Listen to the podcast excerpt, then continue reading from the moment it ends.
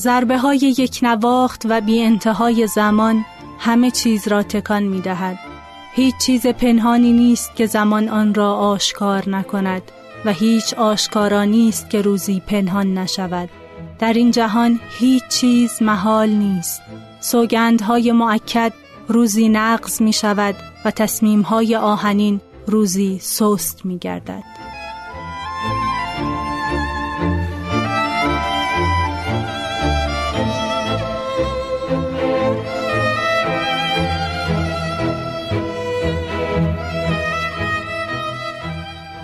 پادکست دراما رو میشنویم. من مرزیه محمدزاده هستم و این پادکست رو با همراهی امین اندلیبی تولید میکنیم. پادکست دراما راجع به هنر درام، تئاتر یا همون نمایشه که توی اون از تاریخ تئاتر و اینکه چطور به وجود اومده و چه مسیری رو طی کرده تا الان صحبت میکنیم. از نویسنده ها و نمایشنامه ها و کارگردان های بزرگ میگیم و سعی میکنیم بررسی کنیم که هر کدوم توی تاریخ تئاتر چه تأثیری داشتن و چه نقاط عطف و جریاناتی رو به وجود آوردن. اگه به هنر تئاتر علاقه دارین و دوست دارین از تاریخ تئاتر بیشتر بدونین، با ما همراه باشین.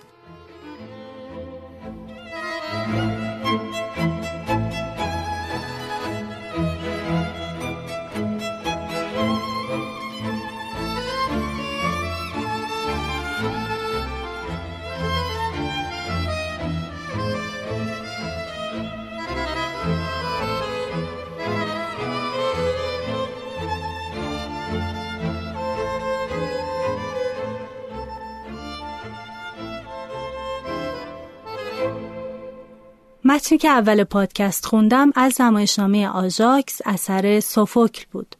در قسمت قبل درباره اسطوره هراکلس پهلوان صحبت کردیم و نمایشنامه زنان تراخیس رو که بر اساس این اسطوره نوشته شده رو بررسی کردیم. توی این قسمت سراغ پهلوان نامی دیگه‌ای از اسطوره‌های یونان باستان میریم و از تراژدی مربوط به اون یعنی آژاکس صحبت می‌کنیم. کلمه آژاکس که به زبان یونانیه در زبان لاتین آیاکس تلفظ میشه و اگه دوباره از زبان لاتین به یونان برگرده تبدیل به آیاس میشه. به این اسامی اشاره کردیم چون در متون مختلف از این اشکال استفاده شده که همه متعلق به این شخصیته. آژاکس پسر تلامون شاه سالامیس بود و به آژاکس بزرگ یا مهین شهرت داشت. قبل از تولدش وقتی که هراکلس به درگاه زئوس دعا می‌کرد که پسر شجاعی به دوستش تلامون عطا کنه، تلامون عقابی رو می‌بینه و اسم آژاکس رو از اون می‌گیره چون عقاب در زبان یونانی آیتوس گفته میشه. آژاکس پهلوان کم حرف، مهربان و جنگاور دلاوری بود ولی یه نقطه ضعف داشت. اون ادعا می‌کرد که به کمک خدایان نیازی نداره. مثلا یه بار در جنگ تروا وقتی اله آتنا در کنارش قرار گرفت بهش گفت ای اله برو در کنار دیگر یونانیان قرار گیر و به آنان کمک رسان. یا وقتی که پدرش بهش یادآوری کرد که باید از خدایان کمک بگیره اینطور جواب داد که پدر با کمک خدایان حتی آدمی ناچیز هم میتواند پیروز شود. من میخواهم بدون این کمک به جایزه‌ای که زیبنده من است دست یابم. این غرور یا به اصطلاح یونانی‌ها هوبریس نقطه ضعف تراژیک آژاکس بود که باعث شد خدایان به ویژه آتنا از دست اون عصبانی بشن و تقدیر شومی براش رقم بخوره. در لشکرکشی یونانی‌ها برای جنگ تروا تلامون پدر آژاکس پیرتر از اون بود که بتونه شرکت کنه. برای همین دو پسرش یعنی توسر و آژاکس رو فرستاد. آژاکس قبلاً از خواستگارای هلن هم بود. توسر، تئوسر یا تئوکر برادر ناتنی آژاکس بود و مادرش هسیونه خواهر پریام شاه تروا. در واقع توسر خواهرزاده پریام بود. اون بهترین کماندار سراسر یونان بود ولی با اومدن فیلوکتتس یه رقیب جدی پیدا کرد. اگه میخواین درباره فیلوکتتس و تراژدی اون بیشتر بدونین، در قسمت 10 پادکست راجع بهش مفصل صحبت کردیم. توسر همینطور یکی از کسانی بود که در جریان جنگ تروا وارد شکم اسب چوبین شد و در باز کردن دروازه‌های شهر نقش داشت. آژاکس و برادرش با 12 کشتی دیگه راهی تروا شدند. در جریان جنگ 10 ساله تروا، آژاکس نقش پررنگی داشت و در میدان نبرد با هیکل قولاسا و سپر بزرگی که داشت، از دیگران قابل تشخیص بود.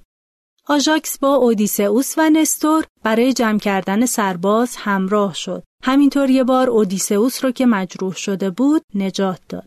اون تونست تنهایی یکی از حمله‌های سپاه تروا رو که قصد داشتن کشتی‌های یونانی رو آتیش بزنن دفع کنه و با نیزه خودش تروایی‌ها رو به دریا انداخت. یکی دیگه از اتفاقهای مهم این دوره از زندگی آژاکس، حمله اون به منطقه تئوترانیا از همپیمانان تروا بود که توی این نبرد شاهشون رو کشت و به عنوان غنیمت دخترش تکمسا رو با خودش برد و با اون ازدواج کرد. در ایلیاد هومر، آژاکس بعد از پسر عموش آخیلوس یا آشیل دومین قهرمان جنگ یونانیان بود. در سرود 8 ایلیاد اومده که در 10مین و آخرین سال جنگ آژاکس با هکتور تن به تن مبارزه کرد که تا شب طول کشید و اون رو زخمی کرد، طوری که هکتور تا دم مرگ پیش رفت.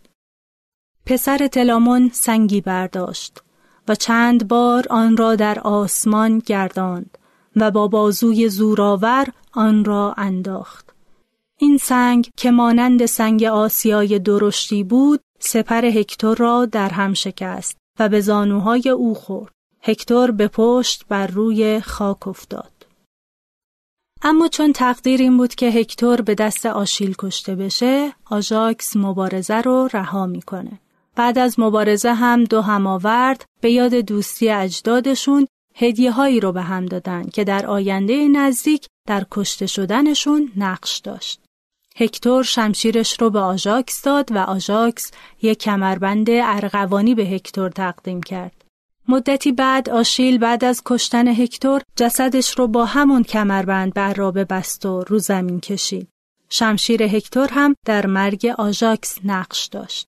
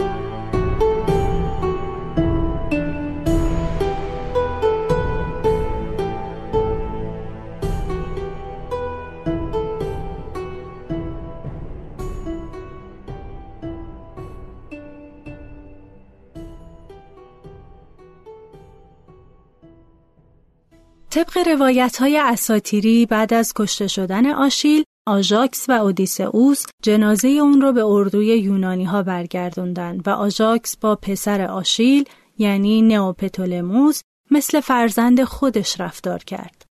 اما سرنوشت آژاکس بر اساس یکی از یادگاری‌هایی که از آشیل باقی مونده بود رقم خورد. آشیل زره شگفت‌انگیز نفوذناپذیری داشت که به درخواست مادرش تتیس، الهه دریاها، ساخته شده بود و سازنده اون هفاستوس، خدای آتش، آهنگری و پشتیبان فلزکاران، یکی از 12 خدای بزرگ اولمپ نشین بود. این زره مقدر بود متعلق به شجاع‌ترین مرد یونانی باشه. بعد از مرگ آشیل، بین اودیسئوس و آژاکس درباره اینکه چه کسی صاحب زره بشه اختلاف افتاد. سرانجام برای حل این اختلاف کار به داوری کشید. درباره اینکه این داوری به چه شکل انجام شده، روایت‌های مختلفی وجود داره. یه روایت اینطوره که یونانی ها از اسرای تروایی خواستن تا رأی بدن که از بین آژاکس و اودیسئوس در جنگ تروا کدوم شجاعت بیشتری نشون داده. شکل دیگه همین روایت هم هست که داوران دعوا پنهانی به صحبت‌های دخترای اسیر تروایی گوش کردن که از فضیلت‌های اودیسئوس حرف می‌زدن. در روایت دیگه‌ای هم تصمیم گیری رو به عهده هلنوس پیشگوی اسیر شده تروایی گذاشتن. و در نهایت یه روایت هم هست که میگه فرمانده‌های یونانی به طور مستقیم رأی دادن. اما بر اساس همه این روایت‌ها نتیجه داوری این بود که اودیسئوس صاحب زره شد که البته بدون کمک الهه حامی اودیسئوس یعنی الهه آتنا موفق نمی‌شد. روایت‌های دیگه‌ای هم از اختلاف آژاکس و اودیسئوس درباره تصاحب زره آشیل وجود داره. از جمله روایت هومر در حماسه اودیسه.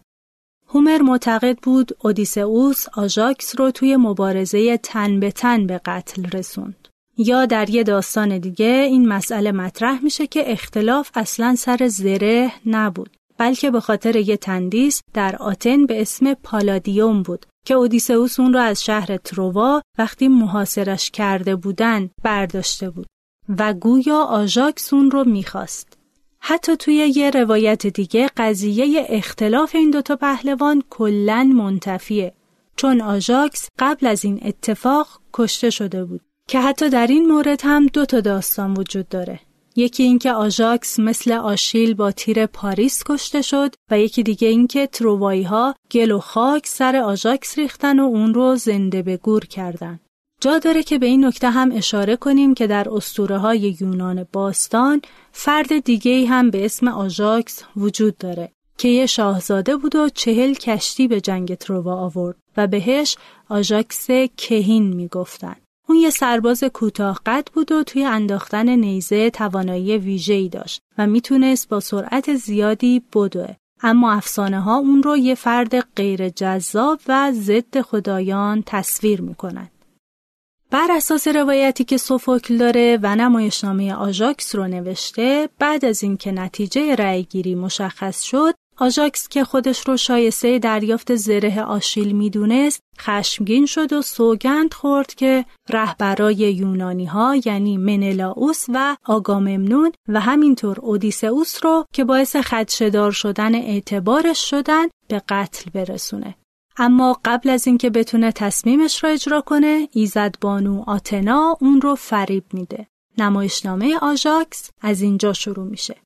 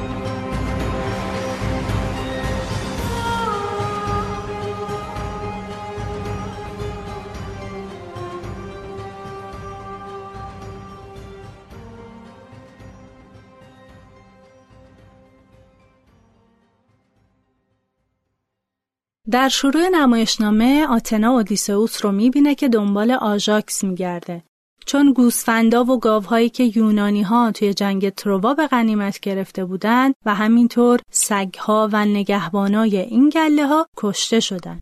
فرمانده‌ها هم به آژاکس مشکوکن. آتنا به اودیسئوس میگه که آژاکس قصد داشت فرمانده‌های یونانی رو بکشه، اما الهه اون رو فریب داده و دچار جنون کرده. طوری که آژاکس تصور کرده گاو و گوسفندا رهبران و جنگجویان یونانی هستند و شروع کرده به کشتن و زخمی کردن بعضی از اونها و بعضی‌ها رو هم با خودش به چادرش برده که شکنجه بده. حتی آتنا برای اینکه آژاکس رو تمسخر و تحقیر کنه، اون رو در همون حال دیوانگی صدا میزنه و از حرفهای جنون‌آمیز آژاکس میفهمیم که بین حیواناتی که آورده، قوچی هست که اون خیال میکنه رقیب اصلیش اودیسئوسه که داره شکنجش میده. در ادامه نمایشنامه بعد از تمام شدن توهم آژاکس، عقلش برمیگرده و کارهایی که حین دیوانگی انجام داده رو میبینه. شوک زده میشه و شرمسار میشه و از فضاحتی که به بار آورده متأثر میشه. همسر آژاکس تکمسا وارد میشه و خطاب به همسرایان که دریانوردای سالامیس هستن حرف میزنه. اون از جزئیات حمله آژاکس به حیوانات صحبت میکنه و از غم و پشیمانی شوهرش میگه بعد از اینکه هوشیاریش رو به دست آورده و فهمیده که چه کار کرده. بعد تکمسا خیمه رو باز میکنه تا دریانوردا وضع حال آژاکس رو ببینن. آژاکس افسرده حال افتخار خاندانش رو یادآوری میکنه و برای اتفاقی که افتاده افسوس میخوره. آژاکس میگه اگر خود آشیل زنده بود زرهش رو به اون میداد، ولی رهبران یونانی دلیری‌های اون رو از یاد بردن و زره رو به شخص هیله‌گری مثل اودیسئوس دادن. اون میگه که قصد داشته فرزندان خاندان آترئوس رو بکشه، اما شوربختانه خدایان و اله آتنا اون رو فریب دادن و عقلش رو زایل کردن، طوری که حیوانات رو قتل عام کرده. از همه بدتر اینه که اون فکر میکنه که همه جنگجویان بهش میخندن. آژاکس میگه یا باید با افتخار زیست یا به سربلندی هلاک شد. این است آنچه همه مردان آزاده جهان میکنند. همین و بس. تکمسا از اینکه همسرش از روی شرم دست به عمل وحشتناکی بزنه میترسه و به آژاکس التماس میکنه که اون و پسرشون رو بی پشت و پناه نذاره. تکمسا میگه اگر آژاکس خودکشی کنه یونانی‌ها با خشونت اونها رو اسیر میکنن و درباره آژاکس با کنایه و تمسخر صحبت میکنن. بعد از این گفتگو آژاکس دستور میده که فرزندش رو بیارن. اون سپرش رو به پسرش میده و شاید به خاطر همینه که اسم پسرش اوریساسس به معنی دارنده سپر پهن هست. آژاکس وانمود میکنه که حرفهای تکمسا تصمیمش رو سست کرده و بهش میگه که به یه چمنزار در کنار دریا میره تا خودش رو از پلیدی‌ها پاک کنه و شمشیر هکتور رو که با اون این خونریزی ابلهانه رو انجام داده در خاک دفن کنه. بعد از رفتن آژاکس و تکمسا یه پیک از طرف توسر برادر آژاکس میاد و خطاب به همسرایان میگه همین که توسر وارد اردوگاه یونانی ها شده جنگجویان مسخرش کردن و بهش توهین کردن. به اون برادر مرد دیوانه و خائن گفتن و حتی یه عده به روش شمشیر کشیدن. پیک همینطور از طرف توسر پیام میده که یه غیبگو هشدار داده که امروز اگر آژاکس از خونش بیرون بره زنده بر نمیگرده، چون مقدر شده که امروز خشم آتنا بر اون فرود بیاد. تکمسا وارد میشه و این پیشگویی شوم رو میشنوه و همراه با سربازای دریانورد برای پیدا کردن آژاکس همگی از صحنه بیرون میرن. در صحنه بعد آژاکس رو میبینیم که شمشیر هکتور رو توی زمین فرو کرده، طوری که تیغه اون بیرون خاکه. بعد به درگاه خدایان دعا میکنه و زئوس رو مخاطب قرار میده و از اون میخواد به نحوی برادرش رو از مرگش باخبر کنه که اون قبل از دشمنان سراغ جسدش بیاد. بعد از فرشتگان خشم تقاضا میکنه برای پسران خاندان آترئوس یعنی آگاممنون و منلاوس و یونانی ها مرگ به ارمغان بیارن. در پایان با زندگی به درود میگه و خودش رو روی تیغه شمشیر میندازه.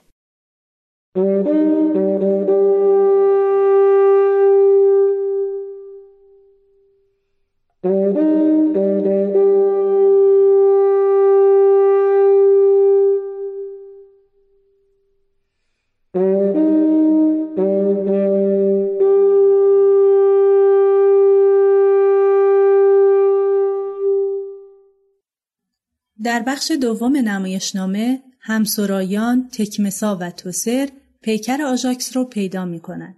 تکمسا سوگواری میکنه و توسر که شوکه شده در عین حال نگرانه که پدرشون رو به خاطر مرگ برادرش سرزنش کنه یا مقصر بدونه. در این حین منلاوس وارد میشه و دستور میده که جسد آژاکس روی زمین بمونه و دفن نشه تا خوراک پرندگان بشه. اون با هر نوع تدفین شرافتمندانه که شایسته جنگجویی مثل آژاکس باشه مخالفه، چون میخواد این مسئله درس عبرتی بشه برای دیگران که با اون مخالفت نکنن. همسرایان با این تصمیم منلاوس مخالفت میکنن و بهش هشدار میدن که باید نسبت به مردگان احترام گذاشت. توسر هم یادآوری میکنه که منلاوس هیچ قدرت و نفوذی بر آژاکس وقتی زنده بود نداشت و بنا به قانون خدایان اون برادرش رو به خاک میسپاره. بحث بین منلاوس و توسر ادامه پیدا میکنه تا اینکه منلاوس تهدید میکنه که از زور استفاده میکنه و خارج میشه.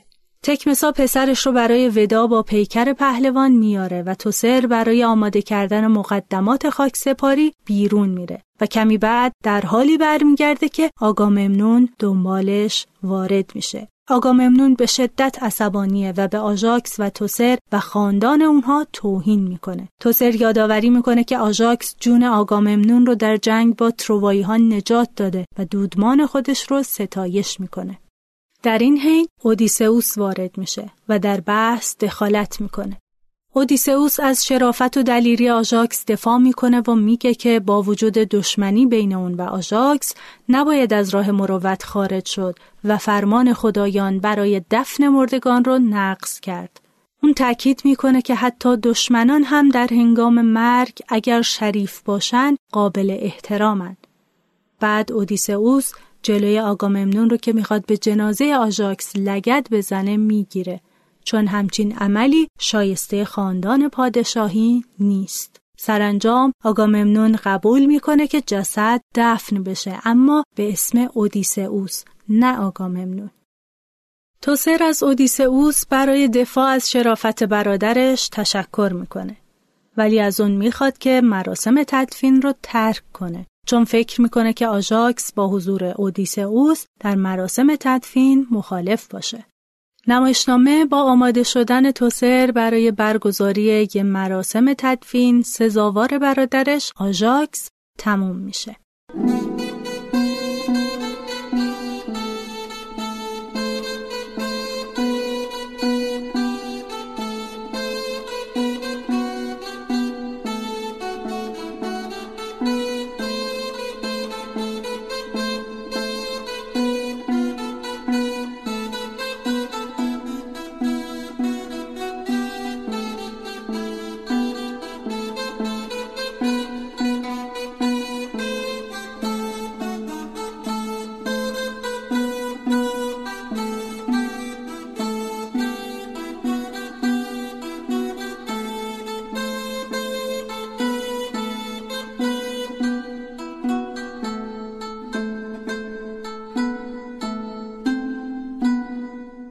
شاعر لاتینی و منتقد ادبی روم باستان اوید اینطور تعریف میکنه که از خون آژاکس گل سنبولی در اومد که روی گلبرگهاش دو حرف اول اسم آژاکس به یونانی بود، یعنی ای و آی. در اساطیر هم گفته شده که بعد از مرگ آژاکس پدرش تلامون به خاطر پیچیدگی مرگ پسرش نسبت به توسر بدبین بود و اونو محکوم میکرد که نتونسته جلوی خودکشی برادرش رو بگیره. پس توسر رو از سالامیس بیرون کرد. بر اساس یه روایت توسر به منطقه‌ای در سوریه امروزی و بعد به قبرس پناه برد و یه شهر تازه بنا کرد. بنا به یه روایت دیگه هم بعد از یه مدت به سالامیس برگشت و تلاش کرد تا جوتختی رو که حق خودش میدونست دوباره به دست بیاره، اما بعد از اینکه توی این قضیه ناکام شد رفت اسپانیا و شهر کارتاژ رو بنیانگذاری کرد. تلامون هم کشتی‌های اودیسئوس رو به صخره‌های سرزمین خودش کشوند که باعث شکستن اونا شد و با این کار سعی کرد انتقام مرگ پسرش رو از اودیسئوس بگیره. اینطور گفتن که وقتی کشتی اودیسئوس شکست، زره آشیل روی دریا شناور شد و به آرامگاه آژاکس رسید و به این ترتیب با عدل آسمانی آژاکس سرانجام به چیزی که مدعیش بود رسید. با توجه به همچین سرنوشتی بعضی از منتقدا عقیده دارند ریشه یونانی اسم آژاکس به این معناست: گریستن از روی رنج. خیلی از پژوهشگران معتقدند که بین آثاری که از سوفوکل باقی مونده، تراژدی آژاکس قدیمی‌ترین کار اونه و در اوایل یا اواخر دهه 440 قبل از میلاد نوشته شد. این نمایشنامه ویژگی‌هایی داره که اون را از سایر آثار یونان باستان جدا می‌کنه. اول اینکه اتفاقهای این نمایشنامه از صبح شروع میشه و تا بعد از ظهر همون روز ادامه داره، در حالی که بیشتر آثار دیگه در مدت زمان طولانی‌تر و بعضی وقتا توی چند سال اتفاق میفته. مورد دوم اینه که در نمایش‌های یونانی صحنه‌های مربوط به مرگ شخصیت‌ها جلوی چشم تماشاگرها اجرا نمی‌شدن و خبر مرگ اونا رو پیک یا شخصیت دیگه‌ای اعلام می‌کرد. اما فقط در تراژدی آژاکس شخصیت اصلی جلوی چشم تماشاگر اقدام به خودکشی میکنه و جسدش تا آخر نمایش روی صحنه باقی میمونه. خصوصیت مهم دیگه تراژدی آژاکس ساختار نمایشی اونه که مثل تراژدی زنان تراخیس در دو صحنه کاملا جدا نوشته شده، در حالی که در خیلی از آثار یونان باستان همچین تفکیکی دیده نمیشه. از نظر بعضی از پژوهشگران تراژدی آژاکس تغییر ارزش‌ها را در یونان باستان در اون دوره نشون میده. این تراژدی در زمانی نوشته شده که یونان دچار اختلافات سیاسی و اجتماعی بود. یه عده طرفدار سیستم آریستوکراسی بودند. این واژه به معنی مهانسالاری یعنی حکومت کسانی که دارای برتری وراثت و شرف خونی هستند، یعنی اشراف، و در فلسفه سیاسی یونان باستان به معنی فرمانروایی کسانی که به کمال انسانی از همه نزدیک‌ترند. البته در عمل تا حالا معیار چندانی برای گزینش این افراد مطرح نشده. در مقابل این دیدگاه عده دیگه‌ای طرفدار دموکراسی تازه بنیان پریکلس بودند. بعضی از منتقدا آژاکس رو تجلی ایدئال‌های آریستوکراسی قدیم یونانی در نظر می‌گیرند که در اون دوره در حال منسوخ شدن بود و اودیسئوس رو نماد انعطاف پذیری، توان قانع کردن دیگران و نمود بحث‌ها و ضروریات لازم برای دموکراسی آتنی. آندره دوگن هم این متن رو نشانه تغییر در اندیشه یونانی دوران سوفوکل میدونه. به نظر اون توی این درام یه شخصیت غیر مذهبی به عنوان قهرمان در نظر گرفته میشه. همونطور که گفتیم آژاکس به کمک خدایان اعتقادی نداشته، در حالی که قبلا تصور از قهرمان یه شخصیت مقدس بود که در پیشگاه خدایان پاسخگوی اعمالش بود. از نظر ژاکلین دو رومیی هم یکی از سوالهای اساسی که در تراژدی‌های یونان مطرح میشه اینه که باید تسلیم شد یا نباید تسلیم شد؟ باید مطیع بود یا باید ایستادگی کرد؟ به نظر اون در آثار سوفوکل دو نوع شخصیت وجود داره که تسلیم نمیشن. نوع اول افراد سرسخت و یکدنده‌ای هستن که اشتباه میکنن، مثل آگاممنون در نمایشنامه آژاکس یا هراکلس در نمایشنامه زنان تراخیس وقتی که دیانیرا رو محکوم میکنه. نوع دوم قهرمان نمایش هستند و قابل ستایش، چون هیچ خللی در اراده اونها وارد نمیشه، مثل آنتیگونه، آژاکس و الکترا که تفاوتشون با گروه اول توی اهدافشونه. گروه اول یه قدرتی دارن و میخوان که به اون احترام گذاشته بشه، در حالی که گروه دوم هیچ چیزی ندارن، خرد شدن و متروکن، اما یه آرمان دارن که قربانی شدنشون رو توجیه میکنه.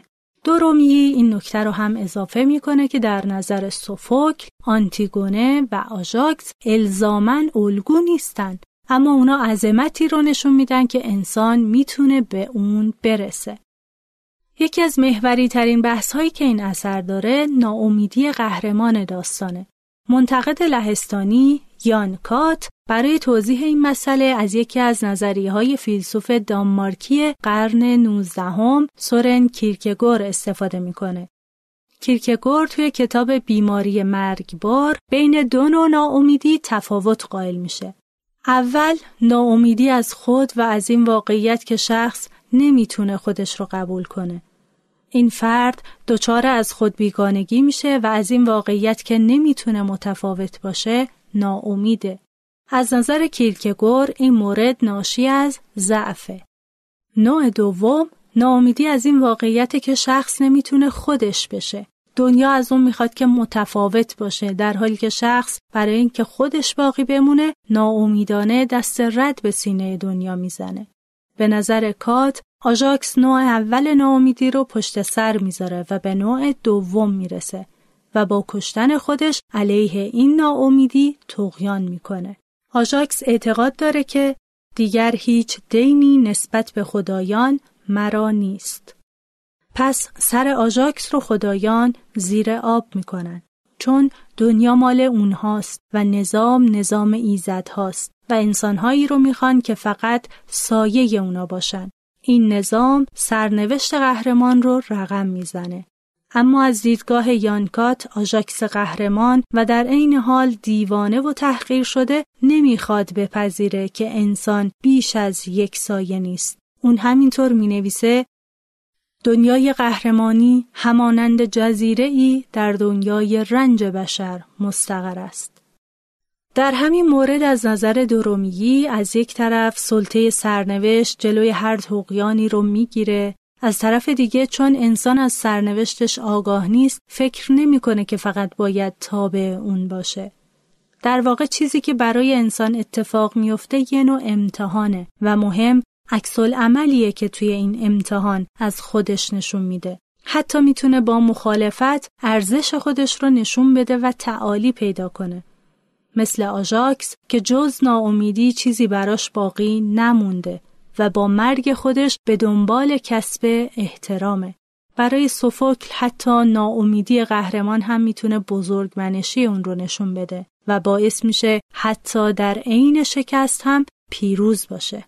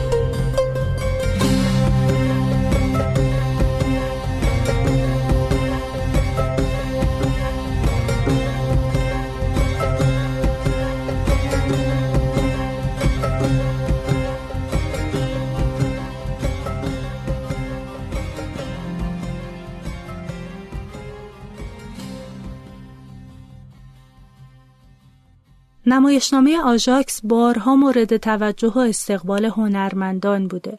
مشهورترین اجرای این متن در قرن 20 اثر بازیگر و کارگردان مشهور آمریکایی پیتر سلرز در ژوئن 1986 بر اساس اقتباس رابرت اولتا از متن سوفوکل بود.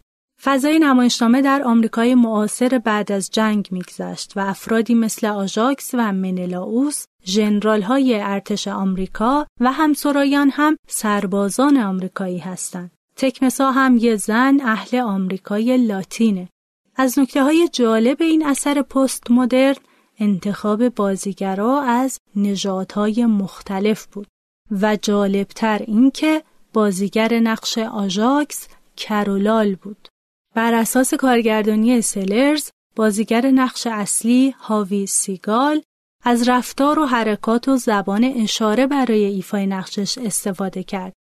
از اجراهای موفق متن آژاکس در قرن 21 هم میشه به اجرای سال 2008 کارگردان یونانی تئودوروس ترزوپولوس، اجرای گروه مشهور آمریکن رپرتوری تئاتر به کارگردانی سارا بنسون در سال 2011 و اقتباس تیمبرلیک وتنبیکر با عنوان آژاکس ما در سال 2013 اشاره کرد که برداشت مدرنی از اثر سوفوکل بود با نگاهی به وقایع جنگ‌های عراق و افغانستان.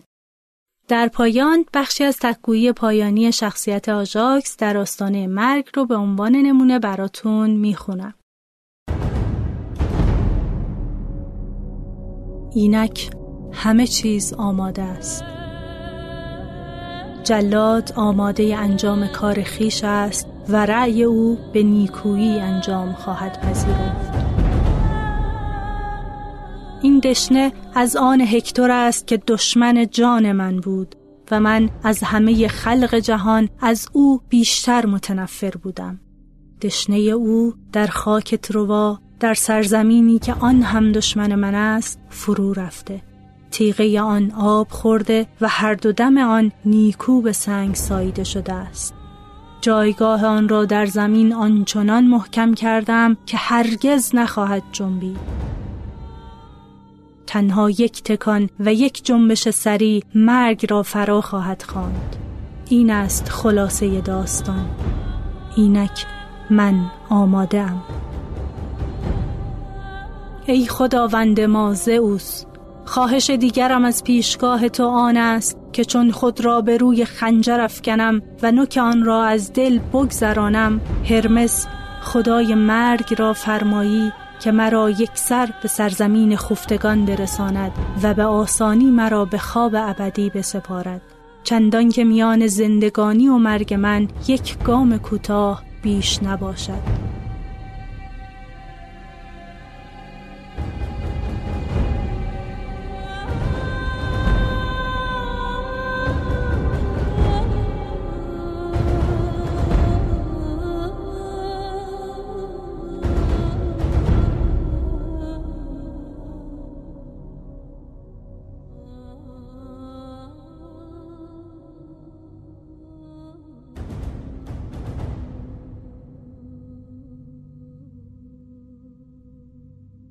امیدوارم این قسمت در مورد شخصیت و نمایشنامه آژاکس براتون مفید بوده باشه.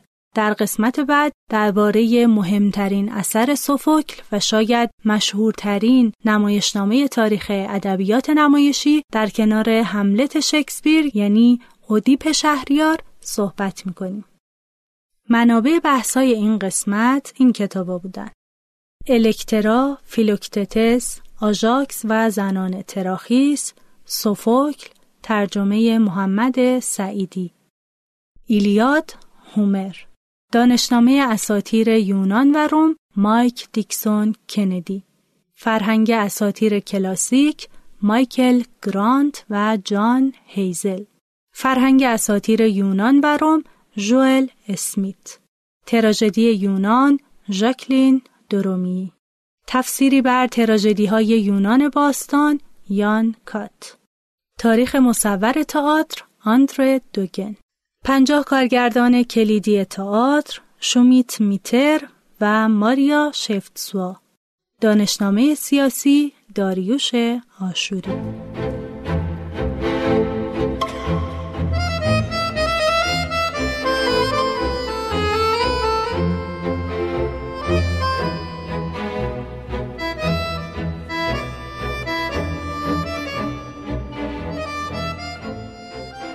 باز هم ممنون از اینکه توی این قسمت هم همراهمون بودین. قطعا نقد و نظرات شما به ما در بهتر شدن کارمون کمک میکنه و انرژی میده که به راهمون ادامه بدیم. نظراتتون رو میتونین توی اپلیکیشن های پادکست کامنت بذارین و اگر کار رو پسندیدین لایک کنین تا افراد بیشتری بتونن بشنون و استفاده کنن. از طریق صفحه دراما پادکست توی شبکه‌های اجتماعی توییتر و اینستاگرام هم میتونین با همون در ارتباط باشین. در صفحه اینستاگرام پادکست مطالب و عکس‌های تکمیلی هر اپیزود و سایر مطالب مرتبط با تئاتر به اشتراک گذاشته میشه و من و امین اندلیبی هم در مورد مباحث تکمیلی لایو برگزار میکنیم. با درخواست مخاطبای عزیزمون هم کانال تلگرام پادکست با عنوان دراما پادکست راه اندازی شده که موسیقی هایی که در هر قسمت استفاده میشه رو توی این کانال آپلود میکنیم که آدرسش رو در قسمت توضیحات اپیزود اضافه میکنیم. اگه پادکست دراما رو میپسندین و دوست دارین از اون حمایت کنین، بهترین راه اینه که اون رو به دوستانتون و علاقه‌مندان به تئاتر معرفی کنین. روزگارتون به شادی و درام زندگیتون سرشار از عشق، زیبایی و صلح باشه.